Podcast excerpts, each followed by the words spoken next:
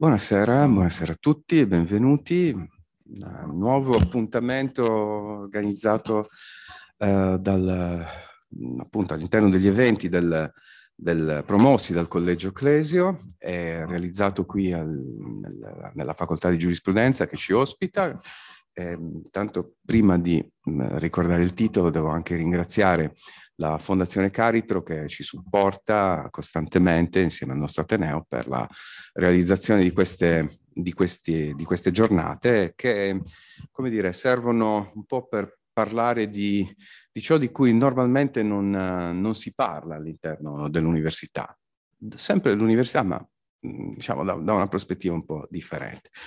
Quest'oggi l'occasione è data dalla pubblicazione di un volume curato da, dalla collega amica Luisa Antoniolli, è un volume importantissimo che per la prima volta viene tradotto in lingua italiana, un volume che ha un successo straordinario, ha avuto un successo straordinario eh, in Inghilterra, nel mondo anglosassone, nella, nella, nelle università. Mh, anglosassone, in particolare eh, arrivando da Cambridge, è un eh, libro che, eh, come dire, ha nel cuore un po' il, il, contesto di Cambridge, la microcosmografia accademica di eh, Cornford.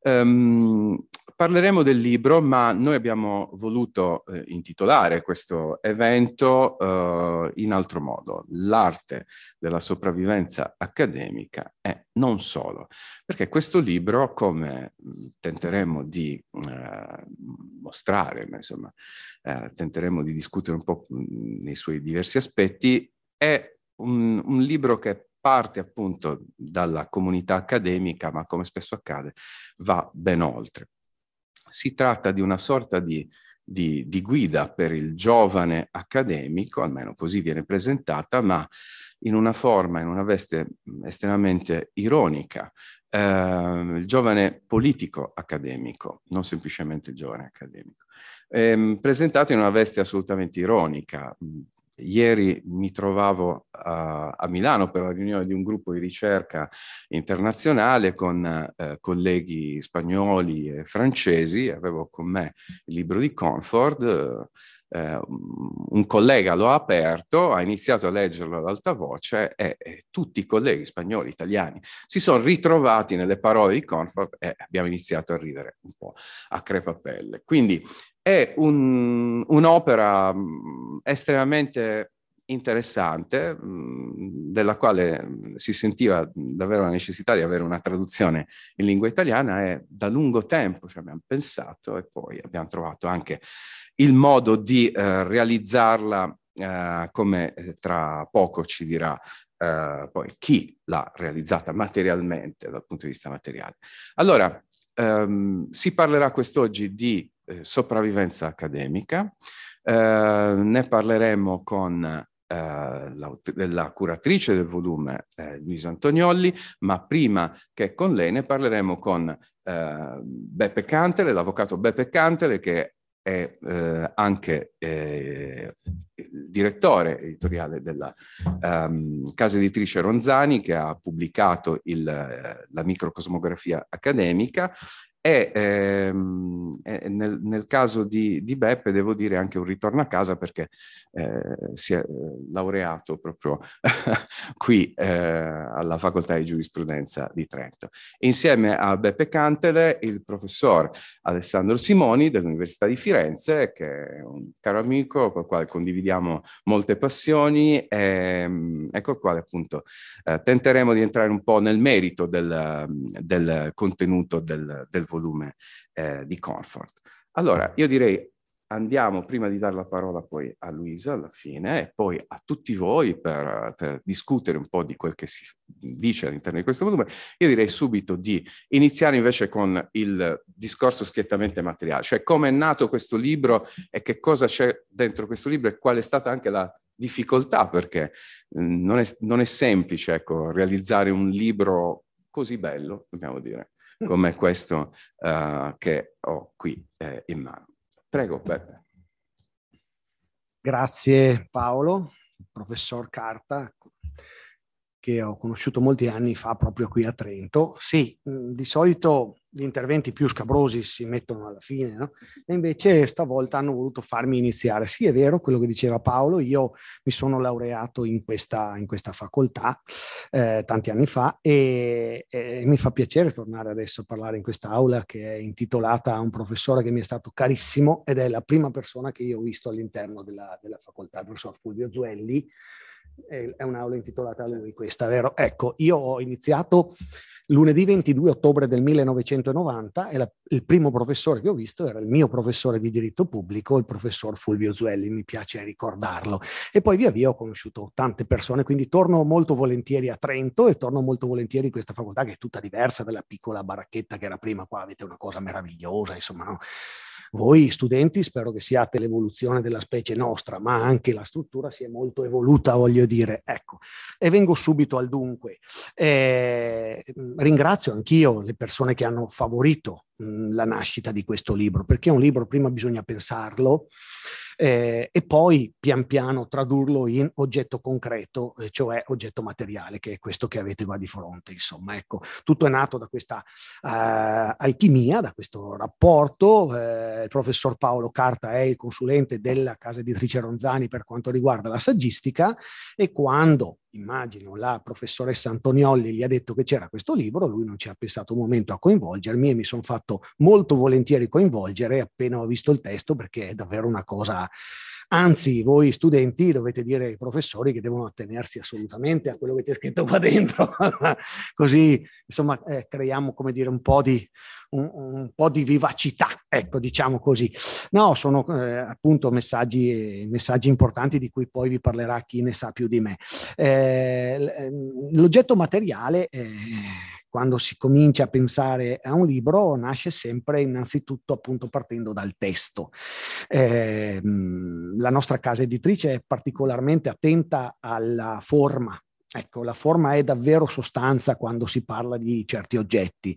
Siamo talmente abituati ai libri brutti, proprio brutti, esteticamente brutti, materialmente brutti, non solo per l'uso di una brutta carta, ma specialmente per una tipografia che non è adeguata e non lo dico per eh, come dire, per gusto personale, ma eh, sulla base di concetti che oramai da oltre un secolo sono studiatissimi e codificati. Esempio, la giustezza della riga, cioè la larghezza della riga, l'interlinea, l'uso del carattere, il corpo del carattere, che sono tutti elementi che combinati assieme devono rendere un libro leggibile. Ecco perché vi dico che non dipende dal gusto personale, ma da quanto si è studiato nel corso di questi ultimi secoli. Dico particolarmente avendo riguardo alla segnaletica stradale, che è la prima che ha dato, come dire, il là a questi studi approfonditi sulla leggibilità, perché la segnaletica stradale, se uno la legge male, insomma, può fare danni molto più gravi che non non saper leggere un libro, insomma, ecco.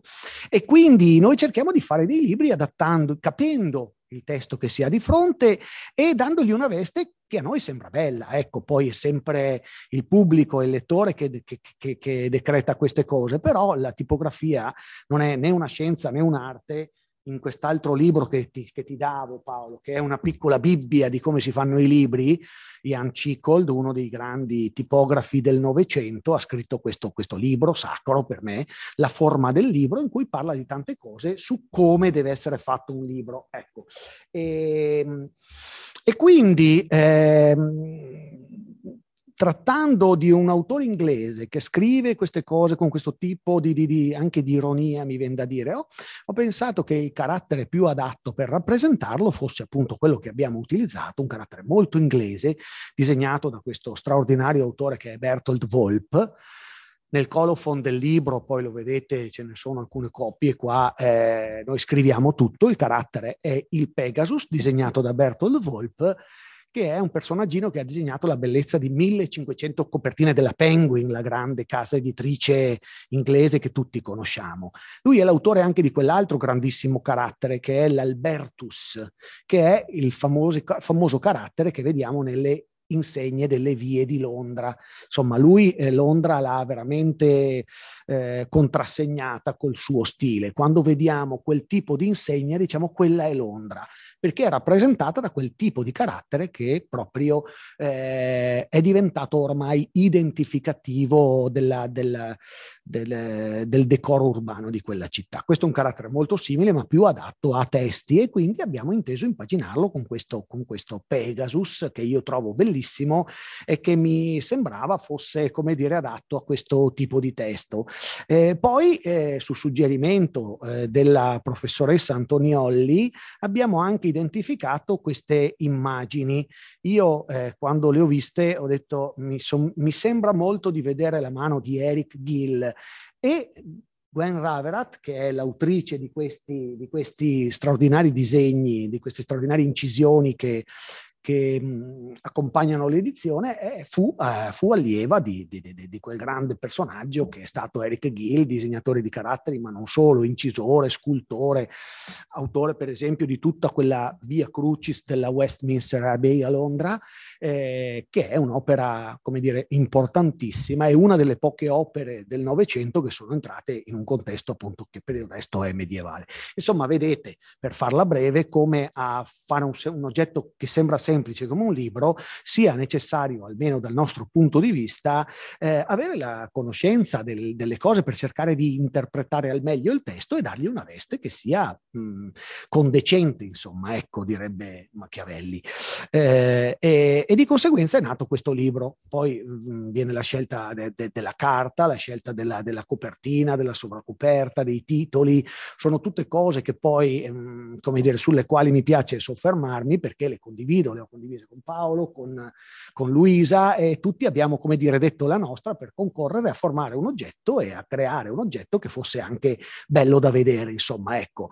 E il libro è nato così, molto semplicemente, come cerchiamo di far nascere tutti i libri della nostra casa editrice. Questo devo dire che ha una veste mh, eh, molto raffinata anche perché mh, a, alla, alla realizzazione hanno contribuito la professoressa e l'università, posso dire, ecco.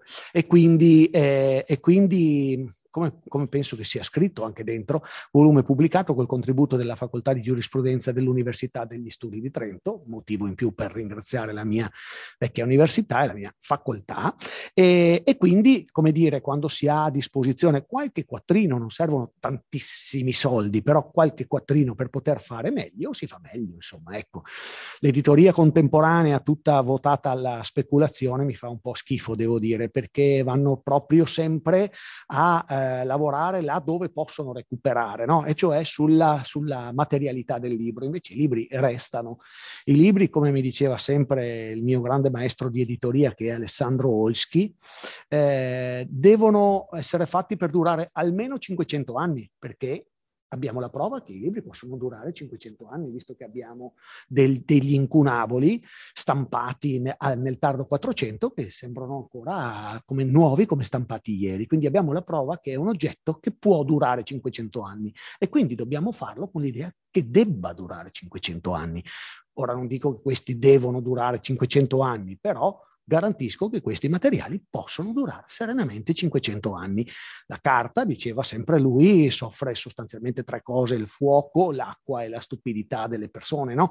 E quindi, insomma, eh, magari, come dire, eh, cercando a zig zag di schivare tutte queste insidie, eh, un libro può davvero durare tanto. Almeno con questo spirito lo abbiamo fatto noi.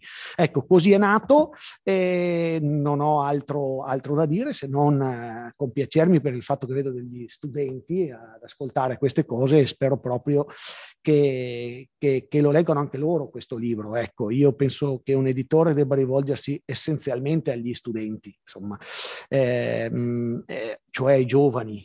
Eh, e, con, e, con, questo desiderio che sia letto da loro, io, io vi ringrazio e, e, e, mi appresto ad ascoltare con molta, con molta mh, curiosità quello che hanno da dirci invece sul contenuto che è sempre e comunque molto più importante di come un libro è fatto. Eh. Prima di tutto c'è il testo, cioè quello che un autore ha da esprimere.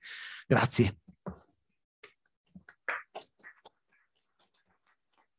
Grazie Beppe, eh, grazie perché sei eh, davvero eh, ricordato quanto, ehm, quanto appunto un libro è pensato prima di, di, di arrivare alla, alla, sua realizzazione materiale. Ma insomma, che cosa c'è dentro questo libro? Perché è così importante, perché è così interessante per, per tutti coloro che mh, desiderano uh, intraprendere una carriera di politici accademici. Che cosa sono i politici accademici? Um, perché è così importante? Iniziamo subito dall'avviso, vi leggo giusto due, due, due righe, insomma. L'avviso, come iniziano questo libro. Se sei giovane, non leggere questo libro, non è adatto a te. Se sei vecchio, gettalo via, non hai nulla da imparare da esso. Se non sei ambizioso, usalo per accendere il fuoco, non ti serve la sua guida. Ma se hai non meno di 25 anni e non più di 30, e se in più eh, sei anche ambizioso e il tuo spirito brama la politica accademica, leggi e possa la tua anima, se hai un'anima, trovare pietà. È evidente che qui il discorso sulla politica accademica non è esattamente inteso al modo in cui lo si potrebbe intendere pensando a questo come un vero e proprio manuale per il giovane politico accademico. Alcuni eh, degli allievi del, del, collegio gli hanno detto ah ma allora si parlerà di una sorta di principe machiavelliano per i giovani politici accademici.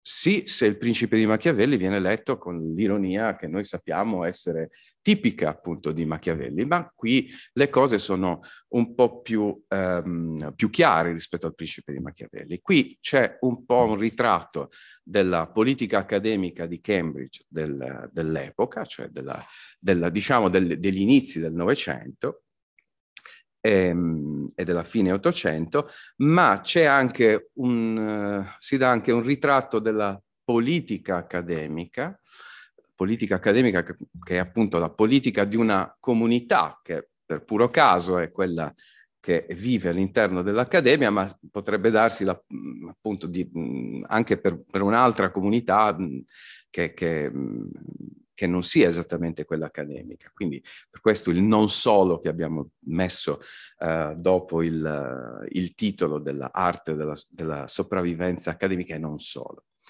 Uh, qui si parla delle assemblee politiche, dei partiti politici all'interno delle accademie, si parla anche della, dire, delle regole che si danno all'interno dell'accademia, non sempre necessarie, eh, si parla anche molto, eh, con, tanta, eh, con molta ironia, della, dei modi con cui si può guadagnare una certa influenza all'interno di queste, eh, di queste eh, assemblee politiche. Però io qui mi fermo, lascio la parola invece al, eh, professor Simoni, Alessandro Simoni, che entrerà più nel dettaglio del, del contenuto del libro. Poi andremo avanti magari a discutere insieme di quel che c'è. Allora, grazie Paolo. Allora, anzitutto dovrei deluderti perché non entrerò nel dettaglio del contenuto del libro. Eh, eh, un po' io ho cercato, allora devo dirti che prima di, di, venire qua ho cercato di riflettere quale poteva essere una chiave di lettura e mi sono reso conto che eh, non riuscivo a trovarne una interna al libro perché il mio percorso non è un percorso particolarmente che si è incrociato spesso con il mondo inglese, ho seguito altri itinerari. Eh, allora, quello che poteva essere il mondo accademico inglese, Cambridge, Oxford, nell'Ottocento-Novecento, io ne avevo un'ammirazione, una fascinazione indiretta come produttore di, di personaggi di rottura, ma in ambiti completamente diversi. Ad esempio, io sono un appassionato di alpinismo e questo stesso ambiente, proprio l'Università di Cambridge, fra l'altro, eh, estremamente socialmente selettivo, ha prodotto l'alpinismo moderno europeo, che era anche una scelta di rottura rispetto a certe convenzioni sociali. Ad esempio, quando Wimper si sfacellò, cioè, scusi, non si sfacellò, i compagni di Wimper si facevano sul cervino, eh, ci fu qualcuno in Inghilterra e disse: Ma è possibile che la borghesia inglese si debba andare a ammazzare così inutilmente invece di occuparsi dei suoi studi, insomma, di, di, di progredire nella società?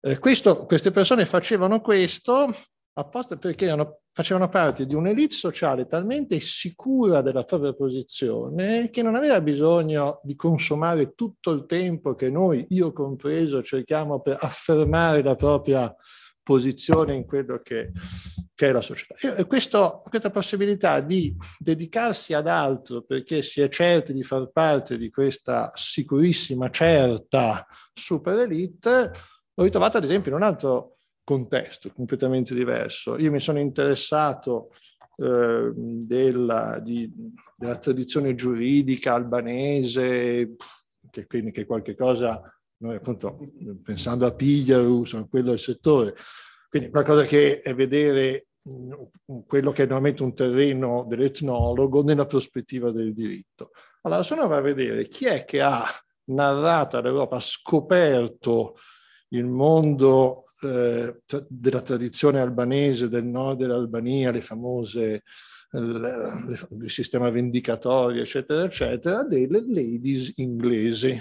Le, quella che era la società più maschilista del mondo, più conservatrice, è stata narrata, è stata scoperta l'Europa da delle signore inglesi che venivano esattamente dallo stesso ambiente sociale che da sole, mentre c'erano le guerre balcaniche, quando ogni uomo aveva avuto paura di andare là, loro andavano e scoprivano. Quindi io questo mondo, in questa questa elite inglese che riesce a produrre in una sua frazione delle esperienze di rottura mi ha eh, sempre affascinato. Allora, di fronte a questo, mm, io penso quale possa essere non tanto l'interesse per noi accademici ormai di una certa età, ormai, perché è chiaro che leggiamo e ci ritroviamo qualche cosa, però in fondo io questo dire, non, per, non, per, sminuire il valore del libro, ma in fondo uno di noi, se leggeva David Lodge, Small World, il professore va al congresso, trovava le stesse dinamiche in cui... Questo è qualcosa di, di molto più raffinato. Ehm, allora mi chiedevo, ma quello che si legge qui dentro, in che misura può diventare un, qualcosa che fa riflettere a chi appunto alla carriera universitaria, come diciamo noi, eh, si vuole avvicinare. Allora, secondo me non tanto il singolo dettaglio, perché questa figura del politico accademico inglese fa riferimento a dei dati, a delle cose che da noi sono piuttosto distanti, non fosse altro appunto per questo che era la riproduzione istituzionale di una, di una società estremamente elitaria e chiusa. La riflessione di fondo è questa. In che misura può essere utile già all'inizio razionalizzare la consapevolezza di quali sono le regole non scritte che governano l'ambiente in cui uno andrà a, diciamo così, a svolgere la propria vita, il proprio percorso professionale. Io questo me lo sono, sono devo dire che non ci avevo mai veramente riflettuto fino a pochi anni fa, perché è chiaro che fra di noi si ride di queste cose, dei nostri vizi. Oddio, ci sono qualcuno che non, non, non è, scusami, mi fermo qua, la maggioranza non ride di queste cose, però diciamo, almeno quelli che io selezionavo fra le mie amicizie, insomma, ci ridevamo.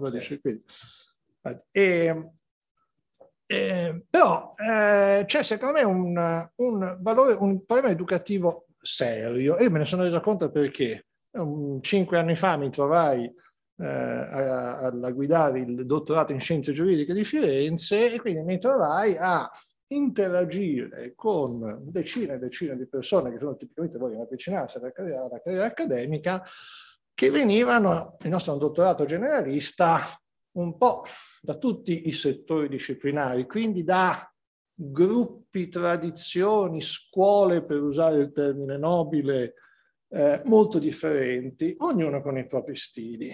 E mi sono reso conto che ognuna di queste persone doveva trovare non solamente un proprio orientamento nell'interesse degli studi, ma anche un modo per cercare di, eh, di programmare, diciamo così, una strategia per diciamo, fare sì che, che, lui, insomma, che il suo sforzo di studio non cadesse in quello che poteva essere un incidente sociale. Eh, allora, qual è, stata, qual è la mia riflessione? Occorre, diciamo, questo piano razionalizzarlo. Questo un pochino, cioè per me ha facilitato perché come accennato mi sono sempre molto interessato di, di antropologia, etnografia, che quindi che cos'è? Sono dei tentativi di, di comprendere le dinamiche di società che ci sono eh, diciamo aliene, di cui non conosciamo i dati di fondo e quei dati di fondo non si possono leggere da qualche parte, perché non c'è un manuale che dice al dottorando cosa fare per massimizzare il proprio, diciamo così, la, la propria progressione in carriera e, quello che è il proprio lavoro. E, allora, sono reso conto che quello che, che è utile è diciamo, eh, discutere le cose apertamente in termini, attenzione, non di, perché fra gli accademici c'è un'altra categoria, quelli diciamo che, mm, che, che, affermano sempre, mm, diciamo così, che lanciano messaggi morali. Eh, messaggio morale che normalmente, che ti so dire, allora quando si, si parla, allora tipo la moralità dei concorsi, c'è una regola di fondo. Qual è il concorso, quello in cui la commissione è stata assolutamente oggettiva, né aveva altra scelta per la vincolità, quello che ha promosso quello che parla. Qual è invece il concorso che è stato governato da regole proprio di quello in cui la persona che parla è stato respinto? Quindi questo, diciamo così, questo modo di, diciamo così, come si può dire, di, di di catoneggiare, di, è, una, è una cosa che spesso inganna, il, perché quello che è utile non è il messaggio morale, dire dovrebbe essere fatto così, è comprendere quali sono le dinamiche oggettive. Eh, perché quello che a me ha sempre stupito è il fatto, la capacità, non tanto, e questo non si applica solo all'università, di non essere in grado di rispettare certi standard. Io dico bisogna comportarsi in un certo modo, so che non sono in grado di farlo perché devo, devo tener conto di mille cose, di mille, di mille relazioni, de, della rete in, in, cui mi muovo. Il problema è che spesso eh, per cioè, così, eh, cercare anche di non delegittimarsi, per riuscire un po' a, a, convivere con la schizofrenia da quello che pensiamo che dovrebbe essere fatto e quello che poi siamo in grado di fare, spesso, particolarmente nell'università, si cerca di modificare la descrizione della, della realtà eh, per, diciamo, renderla più compatibile, meno disallineata con quello che facciamo. Allora, questo è difficile da praticare eh, quando uno si muove all'interno delle dinamiche, però mi sono reso conto che se uno, quando uno è un attore, un soggetto esterno, come mi trovavo io ad esempio a, eh, a essere come coordinatore del dottorato, ogni tanto trovarmi con a dover mh, mm, consigliare il singolo dottorando che ha il problema con il suo tutor, in quel caso lì io ero in una posizione abbastanza felice perché non dovevo prendere una decisione formale, perché questo era, non è... E, e però in quel caso riuscivo, diciamo così, mi sono reso conto che quello che serviva era descrivere in modo, diciamo, freddo, un po' così matematico e geometrico, quelle che erano, diciamo, le strutture di potere, i meccanismi. E questo, secondo me, questo ha un, un vantaggio. Prima rende le persone consapevoli e al tempo stesso, come diciamo così, lavoro culturale eh, serve anche a, diciamo così, a smitizzare, a desacralizzare. Quando le cose vengono messe sul piatto, attenzione, questo, questo non per, eh, diciamo così, proporre nulla di rivoluzionario, spesso eh, il consiglio era semplicemente, guarda, questo è un meccanismo iniquo, ma fai conto di quelli che possono essere i costi e benefici, fare un investimento di lungo periodo, pensa se tu, diciamo così, quello che tu perdi in termini di autostima, in termini, può essere a volte anche banalmente di, di umiliazione, perché ci possono essere delle situazioni in cui il giovane si trova a dover accettare qualche cosa che, diciamo, è una, diciamo così, una limitazione dell'espressione della propria personalità.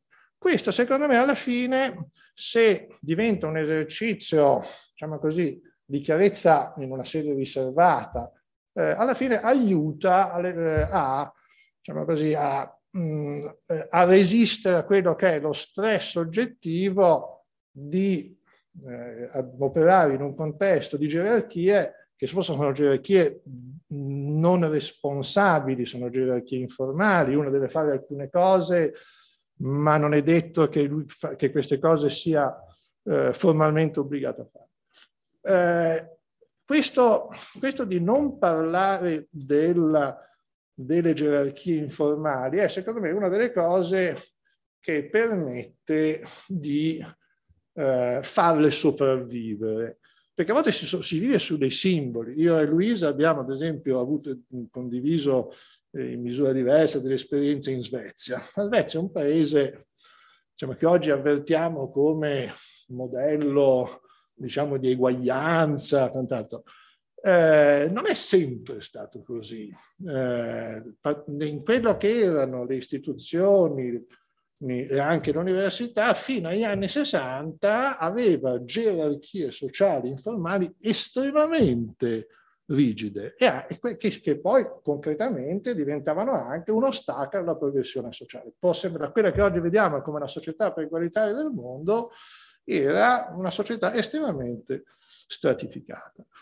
Eh, eh il cambiamento è avvenuto con un, delle scelte politiche, la liberalizzazione dell'accesso all'università, eccetera, eccetera, ma anche con l'attacco ad alcune strutture simboliche. Ad esempio, noi sappiamo, oggi noi sappiamo che in Svezia viene sempre utilizzato il tu. Non utilizzato. Eh, questa non è una cosa che è avvenuta progressivamente, dice, ma è cambiato l'uso linguistico. Alla fine degli anni 60 ci fu una persona, una si chiamava Brewer Rexed, dirigente di, una, di un'istituzione statale molto importante, una, quello che noi chiamiamo una sorta di partecipazione statale, che lui disse da oggi io con i miei dipendenti ti, eh, siamo, fra, ci diamo, qui c'è un po' la parola Brur vuol dire anche fratello, quindi lui dicendo per voi sono come un fratello, era, invitava anche a, a, a rivolgere quello del proprio nome. Questo ha creato un effetto valanga che in pochi anni ha creato la scomparsa delle forme di rispetto. Eh, e questa è una cosa che quando tu vivi in quel contesto non te ne accorgi neanche, perché è completamente spento. Io mi, mi resi conto anni fa che all'interno della nostra università ci sono degli usi, io parlo del, del, del caso etnograficamente di quello che vedo, quindi può darsi fa dire, nel caso dell'Università di Firenze c'è un uso estremamente articolato del lei e del tu che mh, rivela tantissimo, ad esempio la segreteria, io ma un po' così, ogni volta che che parlo con persone, persone che lavorano nell'amministrazione, vi do del dicono, poi dicono, guarda, io sono contrario. E le persone veramente sono contente, rilassate per la dinamica. Dov'è che è il nocciolo duro? Il rettorato. Nel rettorato, le segretarie del rettorato dicono, no, no, sa, a noi cioè, non ci, ci, hanno detto che non possiamo permetterci, anche se il docente ci invita a farlo, a dargli del tu. E questo vuol dire, vuol dire, vuol dire che c'è una direttiva cioè, non scritta, eh, ma solida. Eh, e questo, e questo cosa, cosa che cambia nell'Enetu? Vale la tenuta a distanza. Perché se uno eh, usa la formula che tiene a distanza, non deve preoccuparsi, diciamo, di mantenere quello che potrebbe essere la propria autorità con modalità più, più, diciamo, più sostanziali. Eh, allora, mh, lavorare sui simboli è importante e un modo anche per dissacralizzare i simboli è, è diciamo così, cercare di discutere delle dinamiche. Fra l'altro, mi veniva in mente leggendo questo, che me ne sono completamente dimenticato, ma tanti anni fa ci fu un, un progetto che venne pubblicato in American Journal Comparative Law, che era quello Selecting Minds, uh, un, uno studio comparato delle forme di reclutamento all'università. Eh, io devo dire che all'epoca ne rimasi affascinato perché si usavano, diciamo, si descrivevano cose anche molto concrete, mi verrebbe da dire scherzando, forse per l'Italia anche penalmente rilevanti, Ed è interessante che io mi sono reso conto che mi è venuto in mente, ma l'avevo dimenticato perché? Perché non ha più avuto nessun seguito. Era partito questo studio, stati, non mi risulta ci siano stati altri lavori di ricerca. Allora, vi rendete conto che paradossalmente che, visto da, dal punto di vista italiano, uno studio scientifico insomma, serio sulle dinamiche, chiamiamole così, della carriera universitaria era avvenuto su spinta di comparatisti soliti esterofili e poi non ha avuto nessuna diciamo così, capacità di progredire. E questo è un paradosso, perché se noi pensiamo a qual è l'intensità del dibattito politico e mediatico sulle supposte iniquità che avvengono nel mondo accademico, è interessante che quello per cui ci si scandalizza al tempo stesso non è oggetto di studio in modo diciamo, scientifico razionale, cioè comprendere seriamente quali sono le dinamiche. Eh, quindi diciamo che questo è qualcosa che parte da una realtà così distante che non è neanche pericolosa, noi non, non, non si parla di noi, però può essere il punto per, in modo non urlato, cominciare a discutere invece di quali sono le dinamiche che hanno regolato il nostro lavoro che ci ha portato a essere qua e quello che regolerà i percorsi che voi eh, state intraprendendo. Grazie. Grazie, grazie Alessandro. Grazie. Eh, le, le, gerarchie nascoste sono, è, è, è, il tema fondamentalmente. Quando si parla di, di una comunità, di un'assemblea, di un, di un gruppo, eh, è appunto il, il, il, tratto sul quale bisognerebbe sempre riflettere, anzi molto spesso eh, è proprio il discrimine no? tra, tra, tra, tra, quel che è una democrazia, attenzione qui si parla di democrazia in modo molto particolare, devo dire, e, è, è quella che non lo è.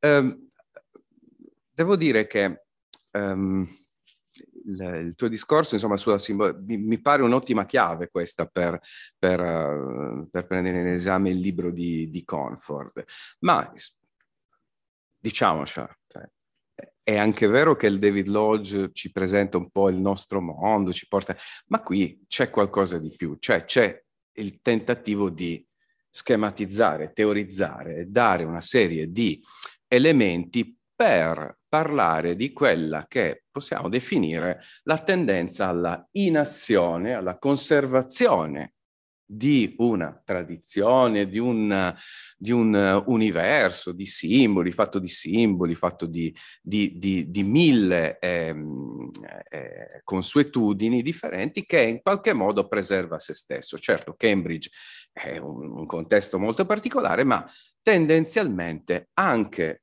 il mondo accademico, ecco, anche quello nel quale noi viviamo, ha un po' questa spinta, no? a tendere a conservare un po' se stessi. Allora il giovane politico accademico deve in qualche modo imparare, bisogna aver pietà della sua anima, come dice, come dice Corpo, deve imparare questi meccanismi, ecco, per distanziarli, ma soprattutto per capirli. Eh, ovviamente è estremamente ironica la cosa.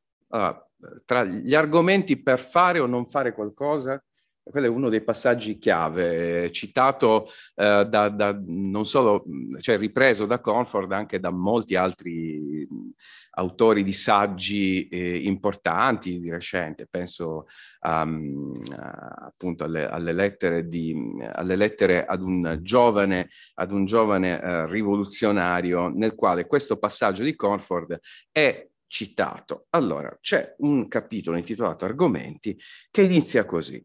C'è un solo argomento per fare qualcosa, il resto sono argomenti per non fare niente. Eh, l'argomento per fare qualcosa è che questa cosa è la cosa giusta da fare. Il resto sono tutti argomenti che nelle assemblee vengono presentati semplicemente per frenare la possibilità di fare quel che tutti, bene o male, attraverso un senso comune, riteniamo che debba essere fatto. Allora, un argomento per fare qualcosa è tanti argomenti per non farlo.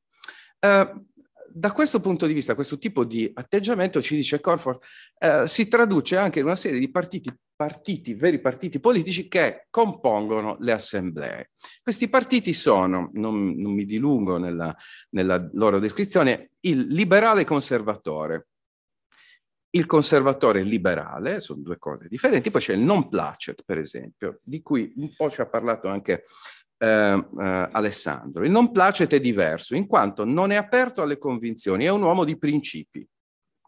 Un principio è una regola di inazione, che sostiene una ragione di validità generale per non fare in un caso particolare ciò che apparirebbe istintivamente essere giusto. Quindi l'uomo di principi, il non placet, il partito del non placet è il partito che, evocando un principio, richiama tutti alla inazione, cioè a non fare qualcosa.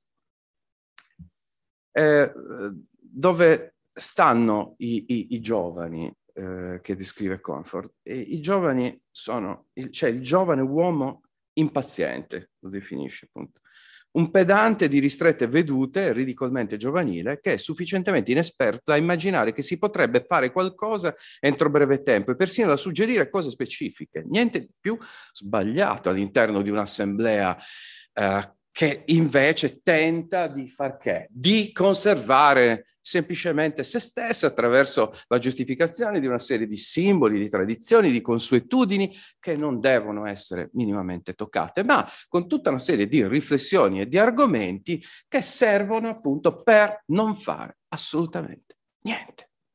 Questo ciò è il mondo di cui ci parla Comfort ed è un mondo nel quale è vero. Eh, eh, ci possiamo riconoscere, non ci possiamo riconoscere. Diciamo ogni tanto, ogni tanto eh, possiamo dire di toccarlo con mano. Eh, un'ultima cosetta e poi lascio invece la parola alla curatrice che, che ci descriverà tutt'altro. Eh, mi è piaciuto moltissimo quel passaggio in cui si parla del vero studioso. Allora, sentite qui, lo dico agli, agli allievi, agli, agli studenti che spesso e volentieri sono chiamati a leggere manuali di diritto, manuali di qualsiasi manuali, testi. Allora, il vero studioso. Il principio del vero, del vero sapere è che il rumore della volgare fama non dovrebbe mai disturbare la calma conventuale dell'esistenza accademica. Perciò il sapere è detto giusto quando nessuno ne ha mai sentito parlare è vero studioso è un'espressione di elogio che si scambiano l'un l'altro uomini eruditi che non hanno alcuna fama al di fuori dell'università. È un, una piuttosto dubbia al suo interno. Se dovessi scrivere un libro, giovane, giovane impaziente, mh, mm, giovane, eh, giovane futuro politico accademico, se dovessi scrivere un libro, e sarebbe meglio di no, fai in modo che sia illeggibile altrimenti sarai definito brillante e non sarai più degno di alcun rispetto. Quindi questo è un po' l'universo che ci, ci descrive um, Comfort, però ogni tanto il sospetto che un po' di verità dietro queste parole ci sia, no? quando uh, approcciamo la lettura di alcuni libri che come dire, hanno tre negazioni, per esempio, per esprimere un concetto. Non si può non dire che non sia. Io la seconda normalmente mi arrendo, cioè non so già più dove sto.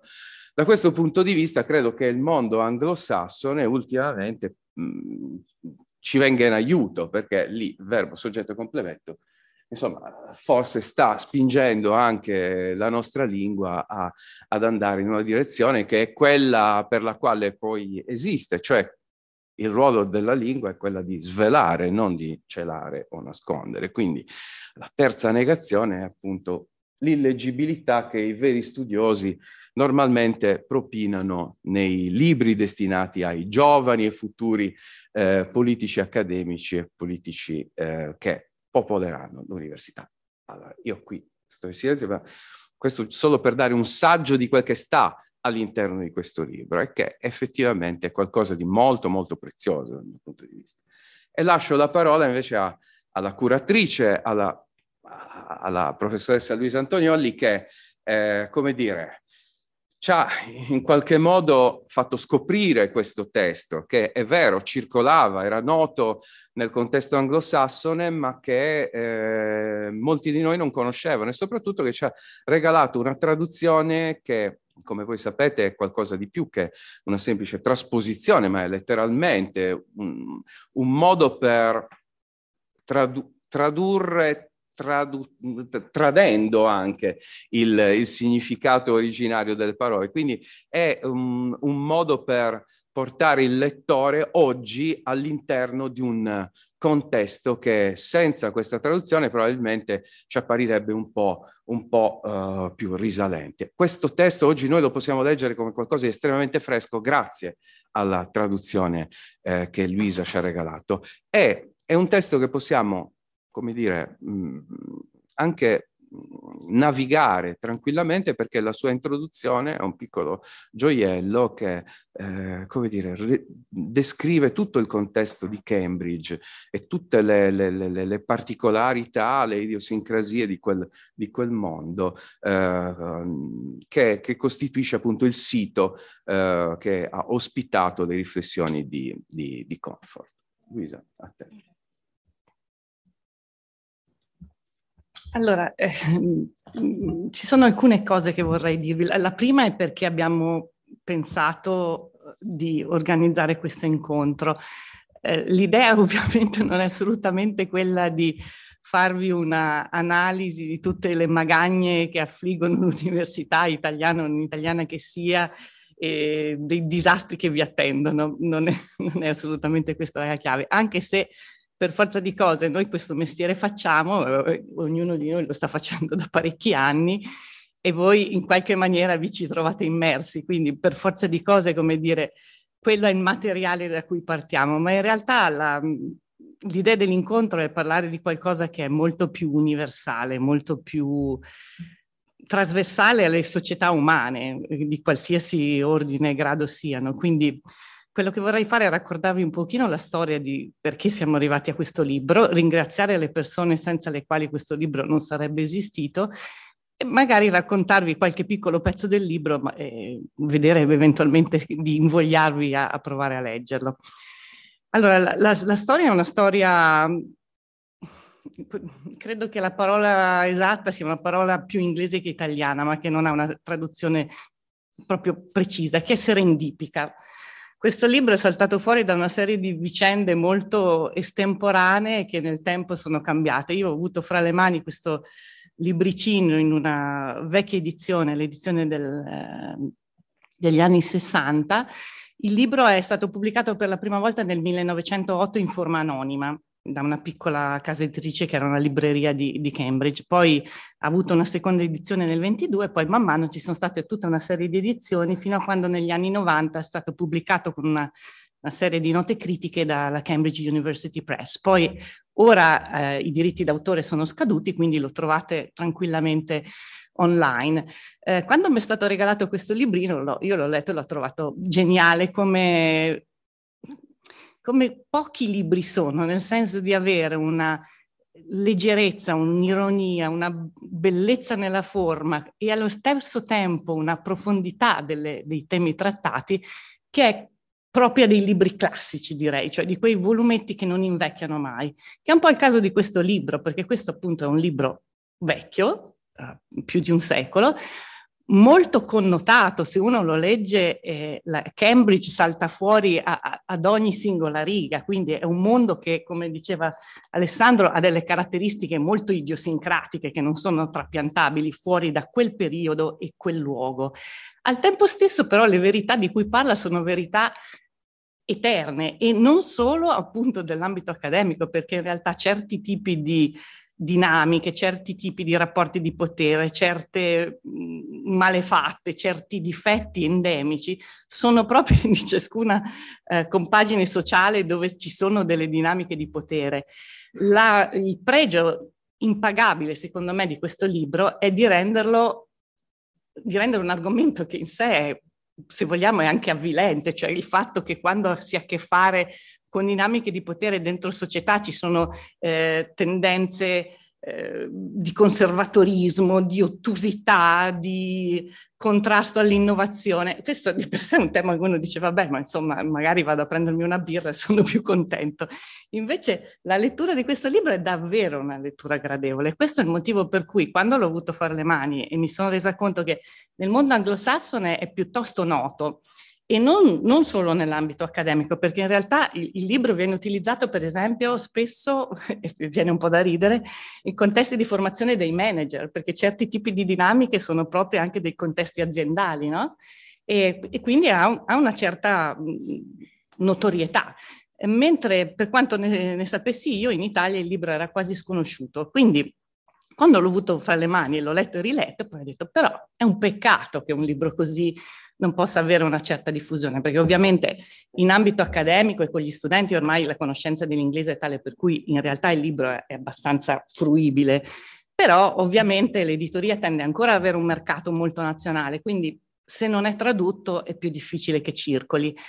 E non solo quello, l'altra cosa che io ho pensato è che in qualche modo la, la specificità storica di quel contesto in cui il libro era stato scritto era tale per cui senza un minimo di chiave di lettura eh, sarebbe risultato un pochino ostico. Quindi quello che abbiamo fatto nel libro è tradurre il libro, ovviamente, e poi eh, aggiungerci una piccola parte, un, una piccola introduzione in cui dare conto di qual era il contesto in cui il libro era, era stato scritto. Eh, in realtà il, il, libro è rimasto nel cassetto per moltissimo tempo perché io traducevo un po', poi lo lasciavo lì, poi lo riprendevo. Poi a un certo punto, quando il lavoro è stato pronto, ho detto, boh, che ne facciamo? Ho provato con una, un'importante casa editrice italiana, la quale mi ha detto, no, guarda, non c'è trippa per i gatti, questo libro non ha sufficiente pubblico, non, non può essere interessante. Ho detto, vabbè, peccato, a me sembrerebbe sembrato di sì, ma insomma non è, non è il mio lavoro, non era il mio, come dire, core business, era una cosa che facevo così, nei ritagli di tempo per puro divertimento. E la cosa è rimasta lì nel cassetto. Dopodiché a un certo punto, appunto come è già stato richiamato, parlando nei corridoi con Paolo, visto che siamo di Rimpetà, mi ha detto, ma, no, ma il libro è bello, perché, perché, non proviamo a pubblicarlo con Ronzagli? Ho detto, boh, vediamo, a me è stato detto che questo libro qui non ha mercato, quindi forse sentiremo la stessa risposta. E invece la, la risposta è stata diversa. Non solo è stata diversa, ma in realtà il libro è veramente stato frutto di un divertimento, divertimento nel leggerlo, divertimento nel tradurlo e adesso poi vi spiegherò anche chi è stato che ci ha messo le mani anche nella traduzione e nel pubblicarlo, perché eh, prima di tutto appunto la scelta del carattere vi è stata spiegata molto bene, quale attenzione cura, la carta, mi ricordo benissimo quando mi ha spiegato che ci voleva una certa carta che veniva prodotta solo in un certo posto, stampata solo in un altro posto ancora. Eh, e poi le immagini che sono stata un'altra componente importante, perché appunto in, maniera serendipica, quando abbiamo tradotto il libro, io ho detto però sarebbe bello avere qualche immagine che richiama quel mondo. E, e caso, proprio per caso, riguardando le mie carte, eh, quando ero stata a Cambridge, un, un mio maestro lì, a cui il libro è dedicato, mi aveva regalato un piccolo libricino con alcune incisioni. E quando le ho viste ho detto, beh, però queste secondo me potrebbero andare bene. Io non avevo bene idea di che fosse. Questa guerra verrà è saltato fuori che è una nipote di Darwin, che eh, la famiglia Darwin si era installata a Cambridge e aveva tutto un entourage sociale molto complesso. Lei era una nipote la cui cugina, che era una sua grande amica, che era una poetessa, aveva sposato Francis Corford, cioè l'autore del libro. E quindi torniamo allo Small World. Vabbè, allora queste immagini sono belle, che ne facciamo? Dove andiamo a trovarle? Allora cerca, ricerca, salta fuori che un, nipote di Guerra a sua volta nipote di Darwin, gestisce l'archivio. Quindi io gli scrivo e gli dico salve, io vorrei scrivere un libro, le sue immagini, le immagini sono bellissime, non è che me le lascia usare. Lui dice sì, però devi pagare mi dice una certa cifra, io vado da Peppe e dice no, no, no, no, no, costi troppo alti, non possiamo farlo. Insomma, no, sono così belle. Cioè. sì, sì, un, un personaggio, anche il nipote, sono tutti personaggi. E allora gli dico, beh, non è che puoi fare un prezzo un pochino più basso. Insomma, morale, dopo lo metto in contatto con lui perché io queste cose non le so fare perché non sono un editore. Fatto sta, si trova la quadra e le immagini arrivano. Dopo bisogna dec- decidere come mettere. Lì viene l'altra Cirenea, che è l'unica che manca in questa stanza, che è Elsa Zaupa, che è la grafica, che ha fatto un lavoro straordinario per cercare di impaginare il lavoro. E di accontentare la professoressa. Che sì, io sono stata una sciamanata. Infatti quando l'ho, l'ho portato alla persona con cui avevo discusso per, per uh, proporlo alla grande casa editrice, quando io poi gliel'ho mandato, mi ha detto se l'avesse preso quella casa editrice lì, tu questa roba qui non avresti mai potuto farla. Quindi ehm, appunto in questo team fatto da Paolo che ha detto perché non ci proviamo, da Peppe che ha accettato il lavoro, da Elsa Zaupa che ha fatto tutta la parte grafica e da Kate Riley che è qui presente con noi, che lavora alla scuola di studi internazionali, che mi ha dato una mano sulla traduzione perché il, il problema è che certi giochi di parole ironici utilizzati da Comfort sono pressoché intraducibile. Ora, talvolta io ho messo delle piccole note a piedi pagina, però su certe cose bisognava, per esempio, trovare la quadra che traduce square, to square something. Mm. Eh, ci è voluto, abbiamo passato ore a discutere di come poteva andare o non andare. Anche questo totalmente serendipico, grande divertimento. E io spero che nel prendere in mano il libro il divertimento salti fuori, perché il libro è prima di tutto divertente. E dopodiché nel divertente c'è la parte seria, cioè quella di che cosa dice il libro. E, è interessante, nella, nella, quando il libro è stato pubblicato nella, nella seconda edizione del 22, eh, viene messo, oltre che il nome dell'autore, anche una prefazione che spiega un po' cosa in mente, in cui dice c'è stato un momento verso la fine del 1914 in cui molte persone hanno immaginato che dopo la guerra la natura umana nella nostra parte del mondo sarebbe cambiata. Essi hanno persino pensato che sarebbe stato in qualche modo migliore, ma i miei amici che sono ancora attivi in questo microcosmo mi dicono che la natura umana accademica, in ogni caso, rimane fedele al proprio archetipo. Inoltre, una breve e ingloriosa carriera nelle forze interne a un ministero mi hanno convinto che la specie accademica è solamente un membro di un genere più ampio di quello che avevo supposto. Immagino, anche se non sono sicuro, che sia una sola caratteristica della vita accademica che è diventata un po' più rile- rilevante dopo la guerra. Se avessi potuto rendere lo stato d'animo delle due settimane in cui questo libro è stato scritto, avrei potuto aggiungere un capitolo sulla propaganda, definita come quella branca dell'arte di mentire che consiste nel riuscire quasi a ingannare i propri amici senza riuscire a ingannare completamente i propri nemici. Ma questa materia non è ancora matura per la trattazione, l'arte è ancora imperfetta. Allora, qui c'è un po' tutto, cioè questo fatto di sentire che quello che c'era stato, che era stato scritto in quel libro era una fotografia di una società statica in un certo momento, ma che al tempo stesso quella fotografia ci diceva molto di un contesto molto più ampio, che era non solo la società inglese e non solo quella accademica, ma anche di altri momenti. E direi che è quello che salta fuori nella lettura, cioè che sono degli archetipi del convivere sociale, ma viene fatto con una grandissima leggerezza. Quindi ehm, diciamo le, la, la traiettoria si sviluppa in questa Cambridge di fine 800, inizio 900, che è una società da un lato molto statica, perché appunto sia dal punto di vista della provenienza sociale, che dal punto di vista del tipo di attività che venivano poste in essere era un mondo molto omogeneo. L'elite culturale inglese, certamente allora, in parte ancora oggi, veniva da lì, quindi era veramente uno small world. Al tempo stesso però stavano cambiando molte cose perché per esempio alla fine 800 incominciano e alla fine inizio di 900 incominciano a essere insegnate materie nuove non più le solite tradizionali del diritto, teologia, medicina, ma incominciano ad arrivare l'economia, la scienza politica, l'ingegneria. Quindi nuovi studiosi, nuovi studenti, nuove necessità, per esempio sulla parte dei finanziamenti, la creazione di laboratori, eccetera, eccetera, fermenti culturali importanti, il ruolo delle donne, per esempio, ci sono delle cose molto interessanti, un po' avvilenti, ma anche come dire, che dicono molto del, del, tentativo all'interno dell'Università di Cambridge e in parallelo anche Oxford, che era molto simile, di tenere le donne fuori. Per cui le donne dalla fine dell'Ottocento in poi possono eh, partecipare alle attività didattiche su base individuale, se il docente le accetta, ma non possono acquisire un titolo. E quando alla fine dell'Ottocento viene messa in discussione la cosa e si arriva a una decisione, il, il, voto è assolutamente negativo. La stessa cosa accadrà negli anni 20, solo negli anni 40. In realtà Oxford negli anni 20 vengono ammesse, eh, a Cambridge questo accadrà solo negli anni 40, quindi un altro grosso tema. Poi c'è il ruolo della Chiesa anglicana, altro grosso tema, cioè quanto la Chiesa anglicana, che è una Chiesa di Stato, interveniva nelle dinamiche accademiche.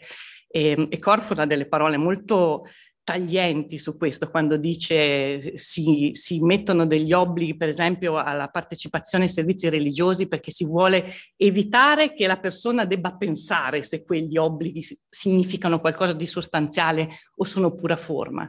Quindi quello è il contesto storico in cui le cose avvengono, però poi le, le dinamiche sono dinamiche evergreen, eh, cioè si conoscono sempre, per cui eh, il fatto che ci siano questi partiti, cioè queste eh, formazioni, diciamo, autoreferenziali che portano avanti i propri interessi in maniera partigiana, il fatto che queste assemblee politiche eh, siano sgradevoli. Lui dice un'assemblea politica è come una trappola per topi, quando si è fuori si vuole entrare e quando si è dentro la semplice vista degli altri topi fa desiderare di uscirne. Quindi le descrive in maniera, come dire, totalmente negativi. Eh, al tempo stesso, però, quando dice e usa questo uh, espediente, diciamo, retorico di avere il giovane accademico, cui dice: Guarda, tu pensi che da bravo giovane che hai delle idee, hai un'ambizione, vai dentro e sulla base della tua ragionevolezza convincerai tutti che le tue idee sono quelle vincenti e che bisogna acquisirle. E lui dice: No, no, stai sbagliando tutto. Se tu vuoi arrivare in fondo, devi assolutamente usare le armi retoriche basse, perché altrimenti non batterai mai chiodo. Tu penserai che io sia un cinico, ma io ti sto solo dicendo quello che accadrà. Ne riparliamo quando poi sarai un uomo di mezza età, è anche interessante la parte anagrafica, perché a 50 anni Cortman ritiene sei sull'orlo della vecchiaia, quindi il giovane studioso a 25 anni. Oggi direi che le, diciamo dal punto di vista anagrafico ci siamo un po' spostati. E descrive tutte queste cose che, lui, che il giovane politico accademico dovrebbe fare se vuole effettivamente riuscire a battere chiodo. Ma in questa descrizione ovviamente c'è una grandissima ironia, prima di tutto perché dimostra come tutto sommato sono espedienti retorici e, e funzionano solo perché tutta questa, questa, comunità effettivamente si sottopone, ma poi c'è questa caratteristica della, eh, del conservatorismo becero, per cui come aveva detto Paolo, una, una delle frasi tipiche è c'è un solo argomento per fare le cose, perché è la cosa giusta, ma poi c'è il problema di capire qual è la cosa giusta. Tutti gli altri argomenti sono argomenti per non fare niente, che è un po' l'argomento gattopardesco, no? Tutto cambia perché niente cambia, in realtà qui è ancora più estrema perché non cambia niente e non cambia niente. Ehm, alla fine, quando poi lui, diciamo, arriva in fondo a tutta questa serie di espedienti dove sono molto divertenti, come si deve fare, bisogna annoiare tutti in modo tale che quando sono morti dalla noia non decideranno più niente, bisogna far litigare la gente in modo tale che quando arrivano cinque proposte alla fine tutti sono contro tutti e non si decide niente lo stesso. Eh, oppure mh, insomma tutta una serie di tecniche retoriche che garantiscono che nessuno decida niente e in questa maniera si garantisce la stabilità delle istituzioni. Dopodiché, e forse questa è la cosa più tipica dell'Accademia, conclude con questo trovare la quadra, cioè eh, la quintessenza di come si fa accademia, che mi ha colpito perché sì. cambiano i secoli, cambia il contesto, ma è sempre la stessa musica, no? Allora, a un certo punto dice, il principale ambito di attività politica è ovviamente strettamente connesso agli affari. E qui il termine inglese è jobs, che è, anche qui abbiamo discusso molto a lungo, perché job vuol dire il posto di lavoro, ma vuol dire anche gli affari, le cose che devi fare. I've got a job to do. Mm. Eh, quindi dice la, la, la principale ambito di attività è quello dei jobs.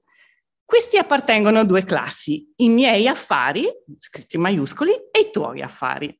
I miei affari sono delle proposte nell'interesse comune che casualmente, per mio sommo dispiacere, comportano l'avanzamento di carriera di un amico personale o, per mio ancora maggiore dispiacere, di me stesso. I tuoi affari sono intrighi insidiosi per l'avanzamento tuo e dei tuoi amici, speciosamente camuffati da proposte nell'interesse comune. Il termine affare è più comunemente utilizzato per la seconda categoria. Quando tu e io abbiamo ciascuno un affare per le mani, ci avvieremo a trovare la quadra, to square.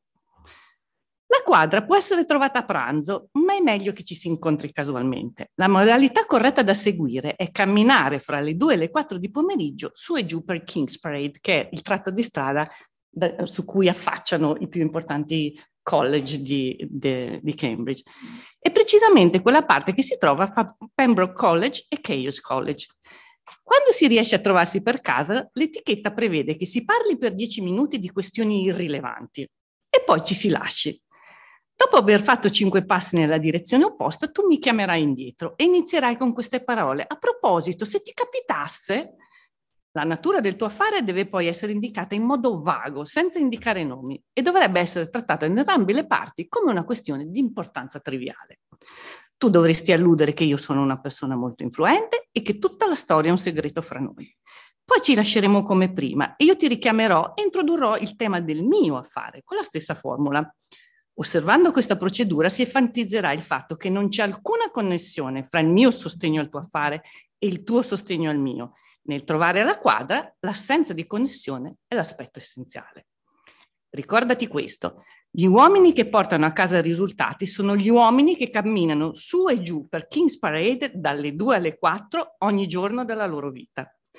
Puoi alternativamente unirti a loro e diventare una persona potente, Oppure puoi unirti alla massa di coloro che passano tutto il loro tempo a impedire che gli altri combinino qualcosa e nel compito più ampio di, di impedire l'un l'altro di combinare alcunché.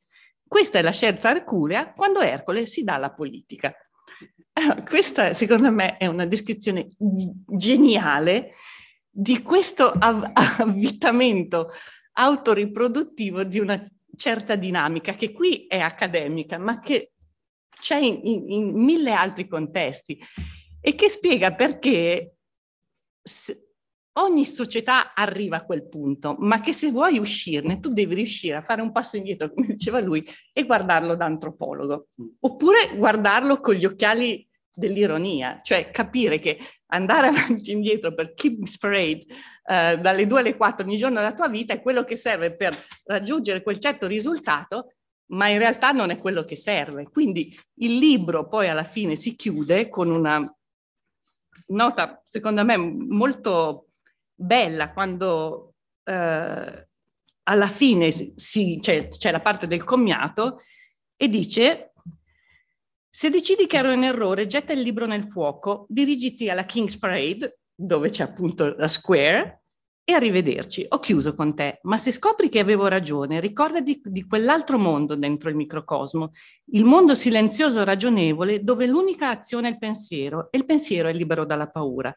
Se ora tornerai ad esso, mantenendo solo tanta durezza quanto basta per mettere una piacevole perspicacia nella tua conversazione e abbastanza saggezza mondana per risparmiare i piedi altrui, ti ritroverai nella migliore delle compagnie, la compagnia dell'intelletto pulito e spiritoso, e se avrai una scintilla di immaginazione e proverai con molta determinazione a ricordare com'era essere giovani, non c'è ragione per cui il tuo cervello non debba mai diventare annebbiato o qualcuno debba desiderare che tu ti levi di mezzo.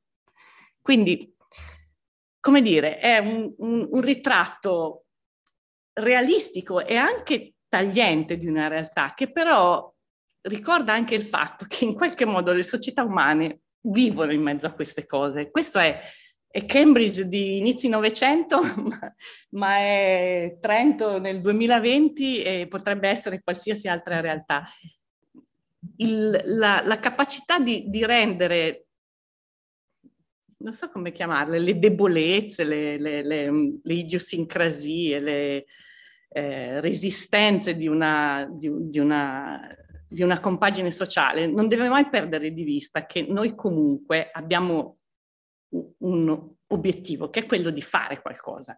Nell'accademia quel fare è fare scienza, cioè creare conoscenza e trasmettere conoscenza. Quindi, secondo me, la, la bellezza di questo libro è quella di non essere né moralis- moraleggiante nel senso di dare delle ricette su cosa si deve fare, al tempo stesso anche di essere realistico e riconoscere che non è tutto quel che luce. L'Accademia eh, Cambridge, voglio dire, questo era il top de- de- del sapere umano occidentale all'epoca, eppure aveva le sue belle pecche. Ci sono oggi, lì come qui, come ovunque. Questo è un modo per sorridere e riuscire a mettere a fuoco quello che non va e quello che noi dobbiamo tenere ferma come barra rispetto a, al nostro obiettivo. Quindi, um, come dire, il, il, libro è nato per un, per un divertimento, eh, la traduzione, la pubblicazione è nata per un divertimento, l'idea che eh, spesso sorridere e divertirsi è il modo migliore per riuscire a capire le cose che contano. E nel mio caso questo libro è stato veramente un regalo, quindi grazie a tutti. Grazie.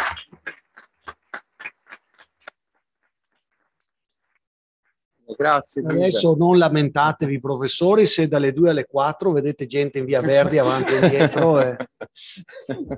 A darsi la mano per, per poi richiamarsi.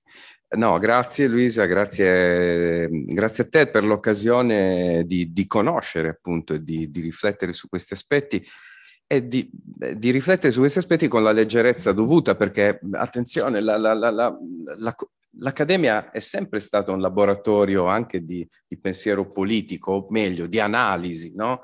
di, di, di, storture politiche, di dinamiche, diciamo così, abbastanza perverse. Cioè io, appunto, se voi voleste leggere qualcosa che invece è oscuro e che parla dal punto di vista della psicologia sociale, dei tratti oscuri della personalità, partendo dall'accademia, beh, ci sono gli studi, appunto, non a caso si chiamano Studies in Machiavellianism, dove Machiavellianism è, è, è, è un termine che riguarda proprio la, i lati oscuri, the dark traits of personality, cioè eh, eh, questo un, è uno studio che parte dall'accademia, prende l'accademia come un vero e proprio laboratorio per elaborare tutta una serie di indagini su aspetti eh, che sono anche quelli descritti da Conford, ma mm, in modo empirico. Quindi c'è anche questo versante. Uh, Comfort ci porta invece con la dovuta leggerezza laddove, insomma, noi alle volte non vogliamo neppure guardare. Ci sarebbero davvero tantissime pagine da, da, da leggere ad alta voce, bellissime, alcune eh, che hai richiamato, però io direi, siccome il tema quest'oggi è anche eh, si può sopravvivere alla, alla, all'accademia e alla politica accademica in qualche modo e come, e quindi vorrei sentire anche dal pubblico se ci sono domande o curiosità a questo proposito. Altrimenti interrogo io. Prego. Scusa, eh, è, è, rivelatore di quella che a volte è una fatica dell'Accademia. No, c'è questa descrizione esterna dell'Accademia, dice come il docente che è sempre unicamente impegnato a fare intrighi poco trasparenti, quindi so, sostanzialmente disonesto. E c'è questo passaggio interessante, dice, eh, è un errore marchiano supporre che l'autentica disonestà sia affatto comune. Il numero dei furfanti è all'incirca uguale al numero di uomini che agiscono onestamente ed è molto piccolo. E poi qui c'è un passaggio che veramente, secondo me, è la rappresentazione perfetta di molte dinamiche in cui uno si trova. La grande maggioranza è più incline ad agire onestamente che no.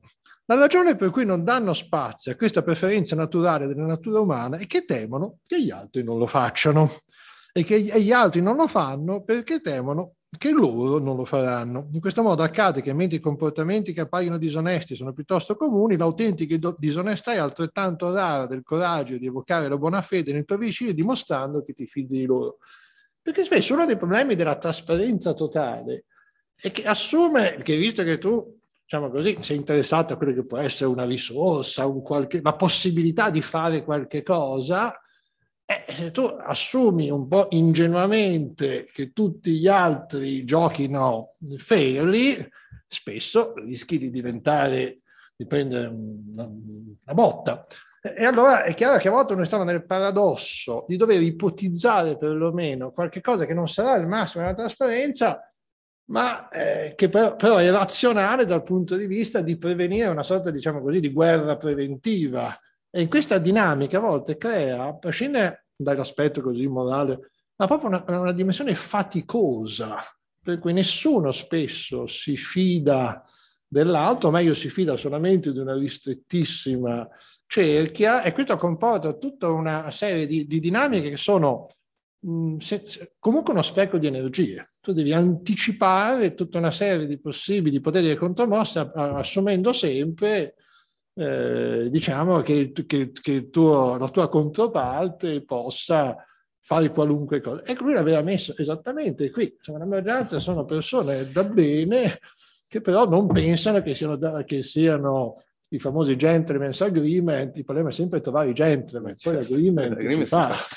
No, e poi c'è lo spreco di esatto, energia, cioè lo spreco di energia, lo spreco di energia che si ha nel, nel, nell'operare in quei contesti e che dovrebbe essere all'interno di un contesto come, come quello nel quale noi come ci ricordava Luisa poc'anzi con le, con le parole di comfort, dovremmo in realtà pensare appunto a, non solo a far scienza, ma anche a, tra- a, trasmettere. Ecco, il consumo di energia, lo spreco di energia che invece eh, si investe in questo tipo di, di, di attività. Mm, per, poi rimanere appunto delu- delusi inevitabilmente, come ricorda anche Comfort, no? perché si resta un po', un po' inariditi alla fine.